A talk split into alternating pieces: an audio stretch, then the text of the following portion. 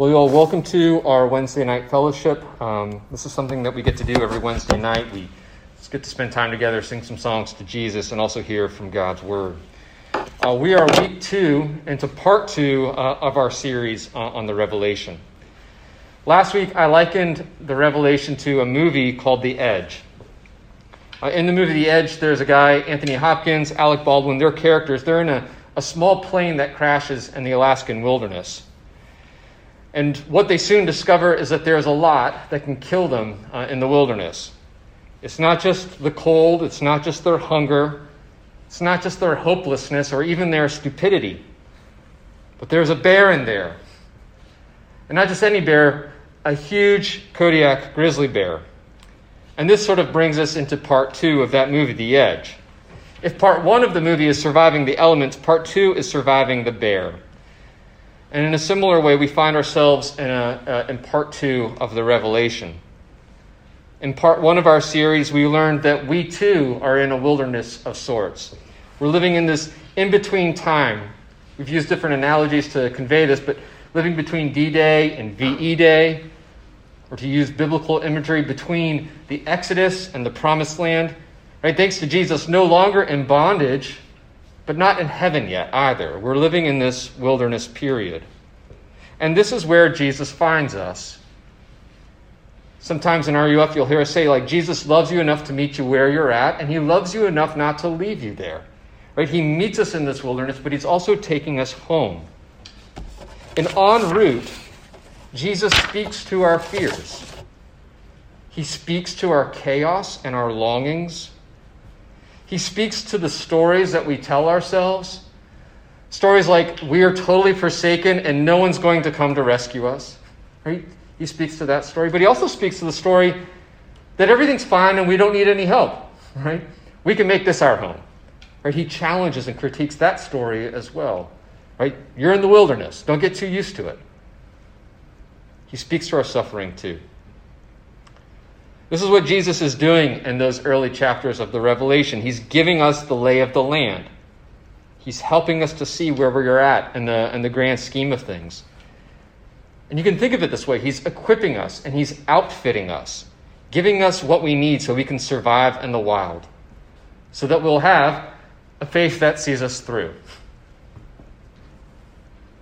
He's pulling back the curtain, showing us what we need to see, adjusting and readjusting our perspective as well as our expectations. And he's doing the same thing now as we shift our focus to those bears in the woods, right? These beasts in the wild that seek to destroy us. Last week, we looked at public enemy number one, which is the dragon, the serpent of old, the devil, the Satan. We looked at how he accuses us and he deceives us and he threatens us with harm if we follow Jesus. But as the Revelation continues, we see the devil doesn't work alone. He enlists help. And tonight, Jesus is pulling back the curtain, or is pulling off the hood of the next enemy, sort of Scooby-Doo style. And he's showing us beast number two. It's this beast rising out of the sea. Now, before we dive into this passage, I think it's important to remind you that the Revelation is a symbolic vision, and it's not a literal one. There are things that are real, but are often hard to see. This is just true of, of our normal daily experience. God is one of them, but the wind is another. Or capitalism. Or love. Right? But these things are real. You just can't really see it. It's not like it sits on a shelf or is behind, you know, paned glass. Just because it's an invisible thing doesn't make it untrue or unreal. Just because it's hard to isolate or pinpoint on a map doesn't mean that it doesn't exist. Right? These things do.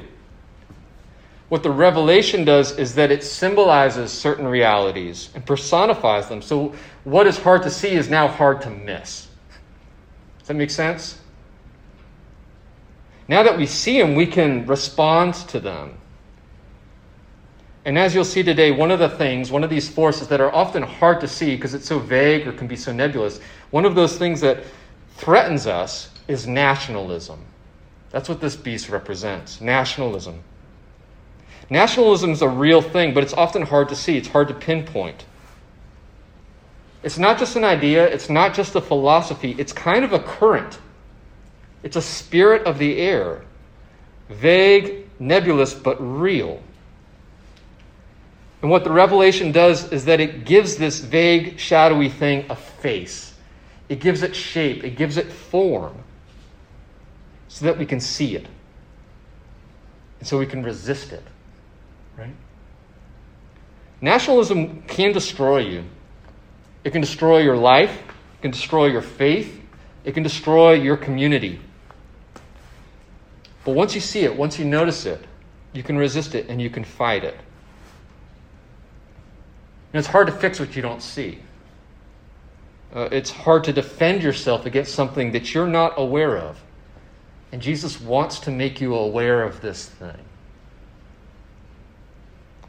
And so he portrays it in such a way that really does grab uh, our attention and sort of hold our imagination. Make sense? Okay.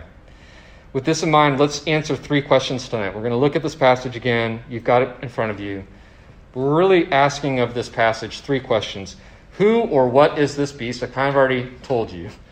But how does that threaten us? And what do we need uh, to overcome? Let me just do a little deeper dive on this. Who is this beast? What does it represent? Okay, the beast that comes out of the sea, that we see sort of in verse one, has the body of a leopard, the feet of a bear, the mouth of a lion, and seven heads and ten horns. Okay, the picture that's painted for us is weird, right? Can we just agree? This is weird. And it seems so random, right? What, what is this sort of amalgamation of body parts and like animals in the zoo? Like, what is going on? Well, all of this imagery is really borrowed uh, from another place in the Bible. Revelation thirteen is kind of like a meme, right? Recycling and reusing imagery from one context and putting it in another. So, you know, like Bernie, who we saw sort of sitting there at the inauguration day, is now sort of like, I don't know, in a cage match, right? Or sitting next to Forrest Gump eating a box of chocolates. Okay, it's kind of like that, right? We're taking something from an old part of the Bible and we're sort of putting it in, in a new place. And we kind of, the original audience recognized what was going on. We don't, but I'm trying. I'm going to try to help you see what's happening here.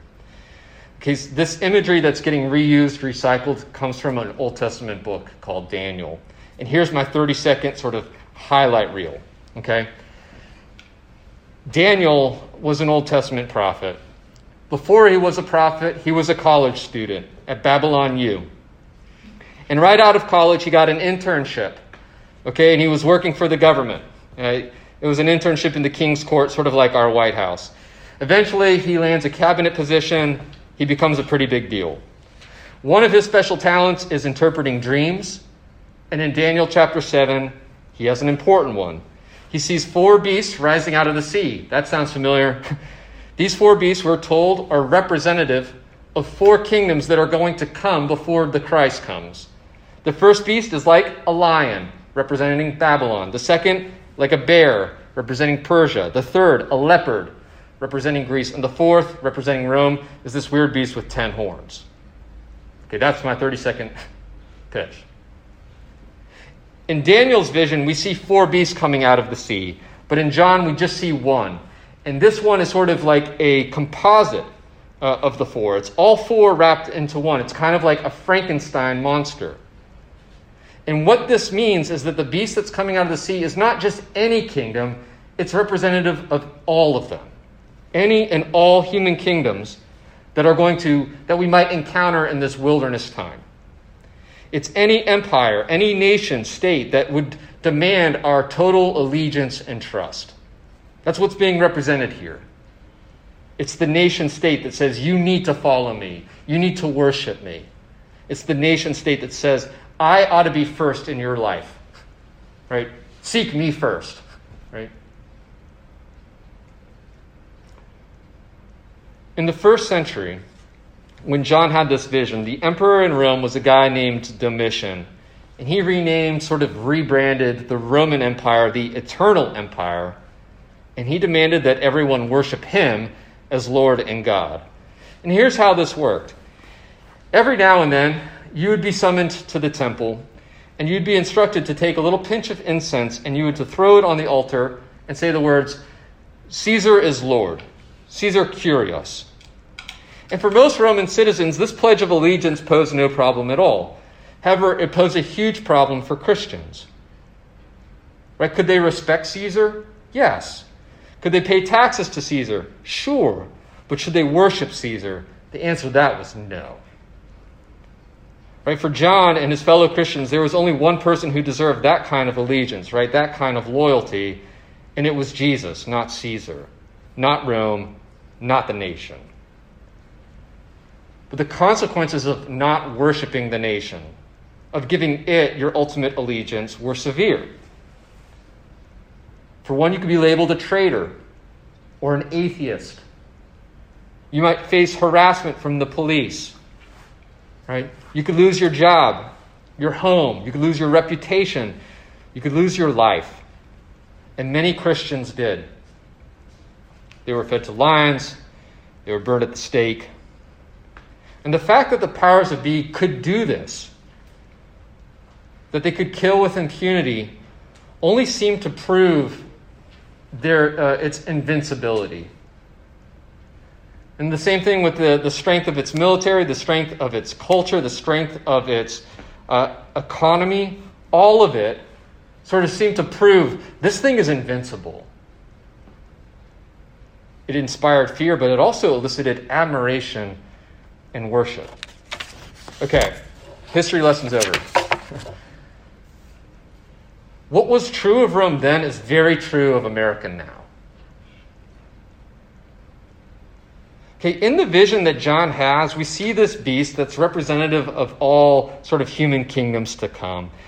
It's got seven heads. One of its heads is wounded, but it comes back to life, as it were, and it keeps going. The point being, nations are going to rise and fall. Another was always going to take the place of the last one. In the first century, Rome was sort of the head honcho. twentieth century later, it's America's turn. Like, we are kind of, uh, the United States is sort of a twenty-first century Rome. The size of her military, the size of her economy, her worldwide influence, all of it, depending on where you sit or stand, inspires awe or fear, right? Hate or worship. Who is like the beast? Who can fight against it? Nobody.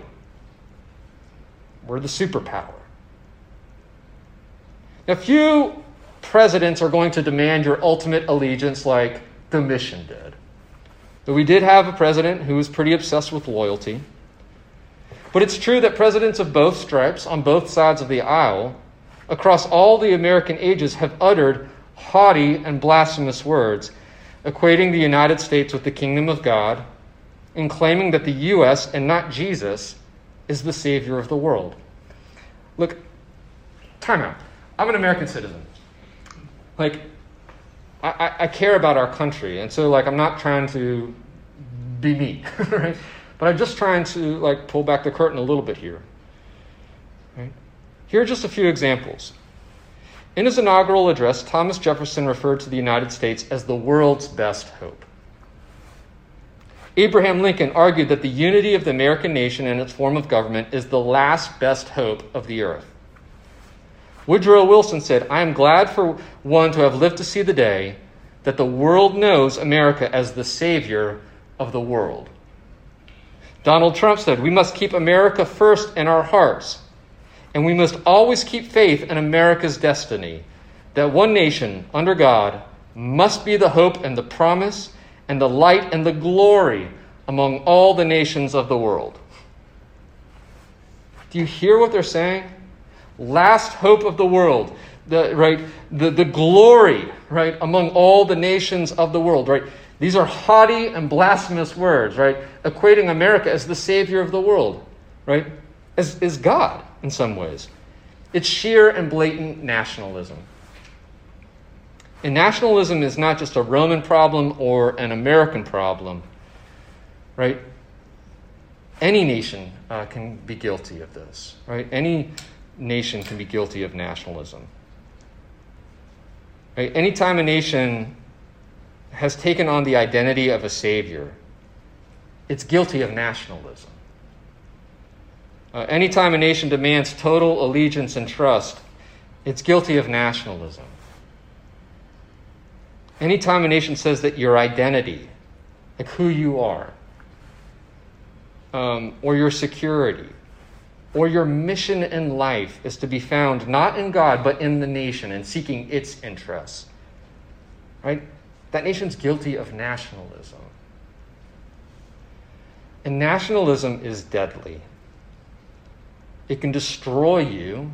It can destroy your life. It can destroy your faith. And it can destroy your community. And you might think, well, how so? Let me show you just a few ways. That's point number two. How does this, how does this work? Like how, how does nationalism, how is it so, uh, so damaging? Well, first, nationalism leads to pride and prejudice. Leads to pride and prejudice. Nationalism says that what makes you, you, or what makes you special is where you come from. It's being Irish or Italian or Nigerian or Chinese or whatever. It makes you unduly proud of where you were born and where you come from. Like, in some ways, unduly proud of your heritage. And because this is elevated to such great importance, and you're like, there's this pride of like, this is who I am. You can see people who share that same sort of nationality. What you begin to sinfully look down on other people who are born someplace else, who might come from just across the border, but because they do, they're less than you, right? They're not as good as you. Nationalism leads to pride and prejudice. And then it leads to injustice. Because once you start looking down at other people of different nations, or demonizing them, or seeing them as less than human, as less than you are, simply because they come from a different place, you will tolerate their abuse. Americans would never tolerate other Americans taking kids from their families and throwing them in cages. We would never tolerate that within the United States, but somehow it's acceptable. It's tol- like it's tolerated for us to do that to people from another nation simply because they're from Guatemala or Honduras or Mexico. We accept it. We, we, we, we tolerate this treatment of other image bearers of God simply because they come from another nation. This is gross injustice. Nationalism leads to injustice, and it leads to blindness and deafness. Nationalism blinds you to the sins of your own country and its abuses, and it makes you deaf to the cries of the people that your country oppresses. You don't see rightly anymore. You're, you're deaf. You don't hear rightly anymore. And this ultimately leads to idolatry and compromise. Because when you tolerate this kind of abuse, or worse, when you condone it in the name of patriotism, you have compromised your faith. You are not following the way of Jesus anymore. You are worshiping something or someone else, but it is not Jesus. You have seriously gone astray. So how do we resist this? And this threat is real, right? It's in the news. You hear about it. Often with Christian in front of it, like talk of Christian nationalism. Those are not just Christians who are nationalists. There's Hindu nationalism and Buddhist nationalism, right? There's atheistic countries can be guilty of, of nationalism too, right?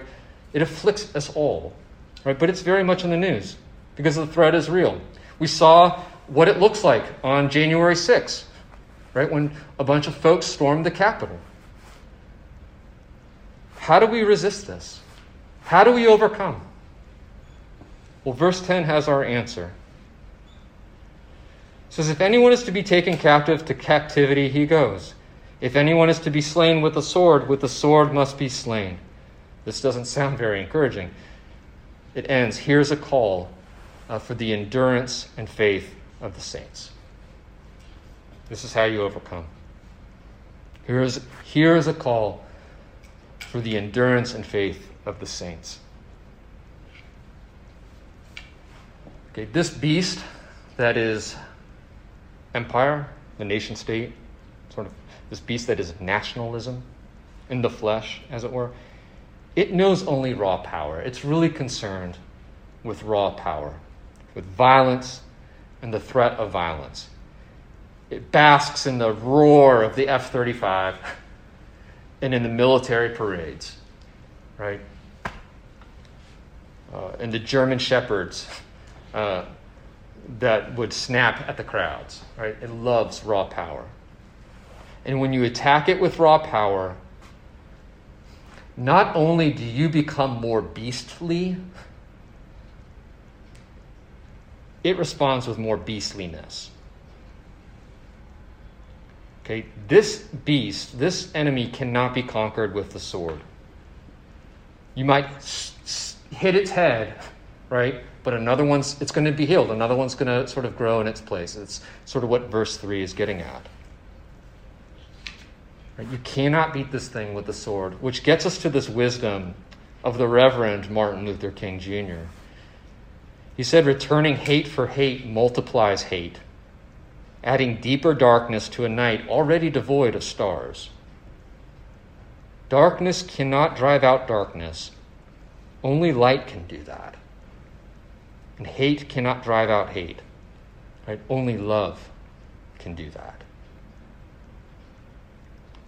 What is needed to overcome this beast is not a sword, it's not violence, it's not hate, it's endurance and faith. That's what's going to overcome it. When I hear the word endurance, uh, I hear the word perseverance. It's kind of an exercise word to me. Like we have ex- endurance days at Orange Theory Fitness, right? Uh, endurance days are some of the hardest because it's like long suffering, right? You're having to do things for a long time, sort of at a high intensity. And that's kind of what's being communicated here. Doing something for a long time at high intensity. It kind of means staying the course and not being intimidated and not being dissuaded, to keep going. It calls to mind the death of many Christians in the Colosseum, right? Who endured, who, who died singing. And that spectacle seared the conscience of an empire, and it essentially led to its collapse. It calls to mind the black men and women who endured fire hoses and dogs and fists and did not hit back in the fifties and sixties in the civil rights movement, and how that changed, the, it, it, it seared the conscience of our nation and led to huge gains for the civil rights movement, though there's much work that still needs to be done. I think of women like Beth Moore, or, or, or the man Jamar Tisby, a white woman and a black man, both uh, vocal in their opposition, uh, on their opposition to Christian nationalism, and who have recently faced a lot of vitriol and hate. Sort of folks trolling them on the internet, a lot of misogynism and racism. I don't know about Beth Moore, but certainly Jamar Tisby facing death threats and having their faiths called into question. You know, when you stand up against this, you need endurance, because there's going to be a backlash. And sometimes it can be mild, like, you know, okay, somebody called me a name, but sometimes it's a much more severe. In certain parts of the world, you know, when you take a stand against the nation, right, you die. There's long suffering. You need endurance, but you also need faith. You can think of this as a race in some ways. Endurance being one foot in front of the other, and faith being sort of this finish line is also sort of the Gatorade that's going to keep you going. But faith in who, right? Or faith in what? It's not faith in some generic God of love. That's not what we need. That's not the answer. We have something much better than that. It's faith in Jesus. A, a God who becomes a Jew, but who doesn't just love Jewish people. A God who doesn't just love those from the nation of Israel, but who goes out of his way to love all the nations. A God who loves all of those outside of the nation's borders, right? Who loves his neighbors, who makes a Samaritan the hero in one of his most famous stories. Uh, a God who builds bridges with the other and who tears down walls that we might erect. Right? A faith in a God like that is what's going to overcome our nationalism.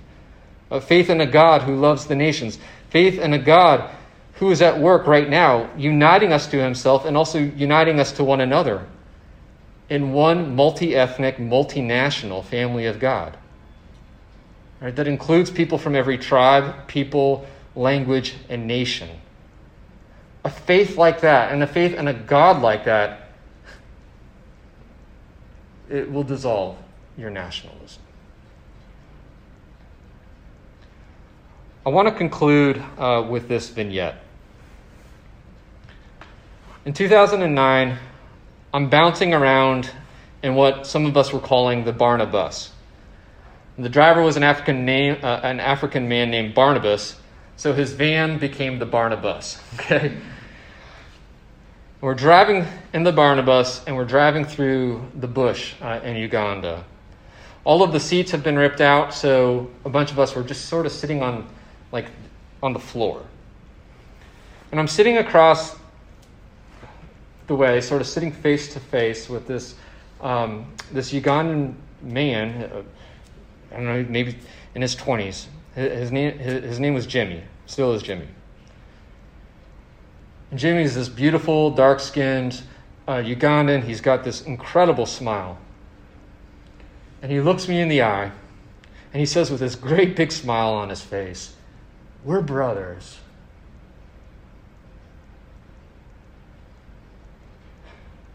I've, I hope I never forget Jimmy saying this to me. For years, um, I had been working for peace, doing poverty uh, alleviation work in different parts of the world, but I had become totally burned out. But here I was in the Barnabas, in the bush of Uganda, and Jimmy says this thing that was, and somehow it's so easy for him to say, but it was also so profound. It's like, because of the faith that we shared in Jesus, we are brothers. Now, on the surface, Jimmy and I have nothing in common. We have different skin color. We speak different languages. We have a totally different education. We come from a totally different sort of family background and upbringing. We're of different class and different nationalities. I mean, the list goes on and on and on. All of it different. And yet, because of Jesus, two people who could not be in some ways further apart are brothers. I read this quote today. He says, "You realize, of course, that an American disciple of Jesus Christ has infinitely more in common with a Chinese disciple of Jesus Christ than any two Americans or any two Chinese who don't. You have more, if you are a Christian, you have more in common with a Chinese Christian than you do with, like, your next door neighbor who doesn't believe in Jesus. Infinitely more in common with that person from a totally different nation. I'm more brothers with Jimmy than some of the people who live on North Prospect Street, right? Who look like me and speak like me and have the same education as me and vote like me. Like, I have more in common with Jimmy than I do with them." You know, I want you to think about this. In the wilderness, this in-between time, there are many things that seek to destroy us, to devour us, to distract us, to divide us, divide us from each other, divide us from within, to make a shipwreck of our faith. And nationalism is one of those things. It is one of those enemies. You got to know your enemy. You got to see it for what it is. Let it capture your imagination here. Know how it works. Know what it does, what it leads to. That injustice, that blindness, that just destroyed heart.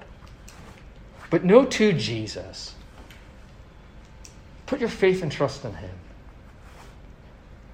Someone who's not just your Savior, but who says, you can call me your big brother, and who indeed makes a brother and sister of us all.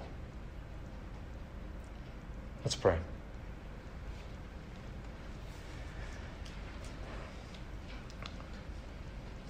Heavenly Father, um, thank you uh, for bringing this to our attention. Um, I suspect we all know that this threat is there, sort of in the shadows. It's it's this thing, but we don't it we don't often take a good long look at it. Um, and you want us to, uh, so that we don't fall prey to it. Um, Lord, would you help us in our fight against nationalism and some of its sort of cousins, you know, racism and and just the injustice that comes out of that too. Um, Father, give us endurance.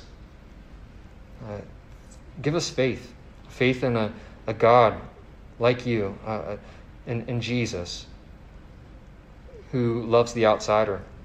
Um, who, though very much a Jew, loved the non-Jew too. They loved us, uh, right? We, we're we're not of that nation. We're not of like we come from it. All of us here are not from that place, and yet you love us. And would that change us from the inside out? Would it would it would it change the ways that we think about our own nation? That we would love our neighbors? That we would respect our leaders and serve our country? But that we wouldn't make it first in our life. We wouldn't make it the main thing. Would it be subordinate to you and to your call on our lives and our and the call to love image bearers who are within our borders as well as image bearers who are beyond them? And I pray all of these things in Jesus' name. Amen.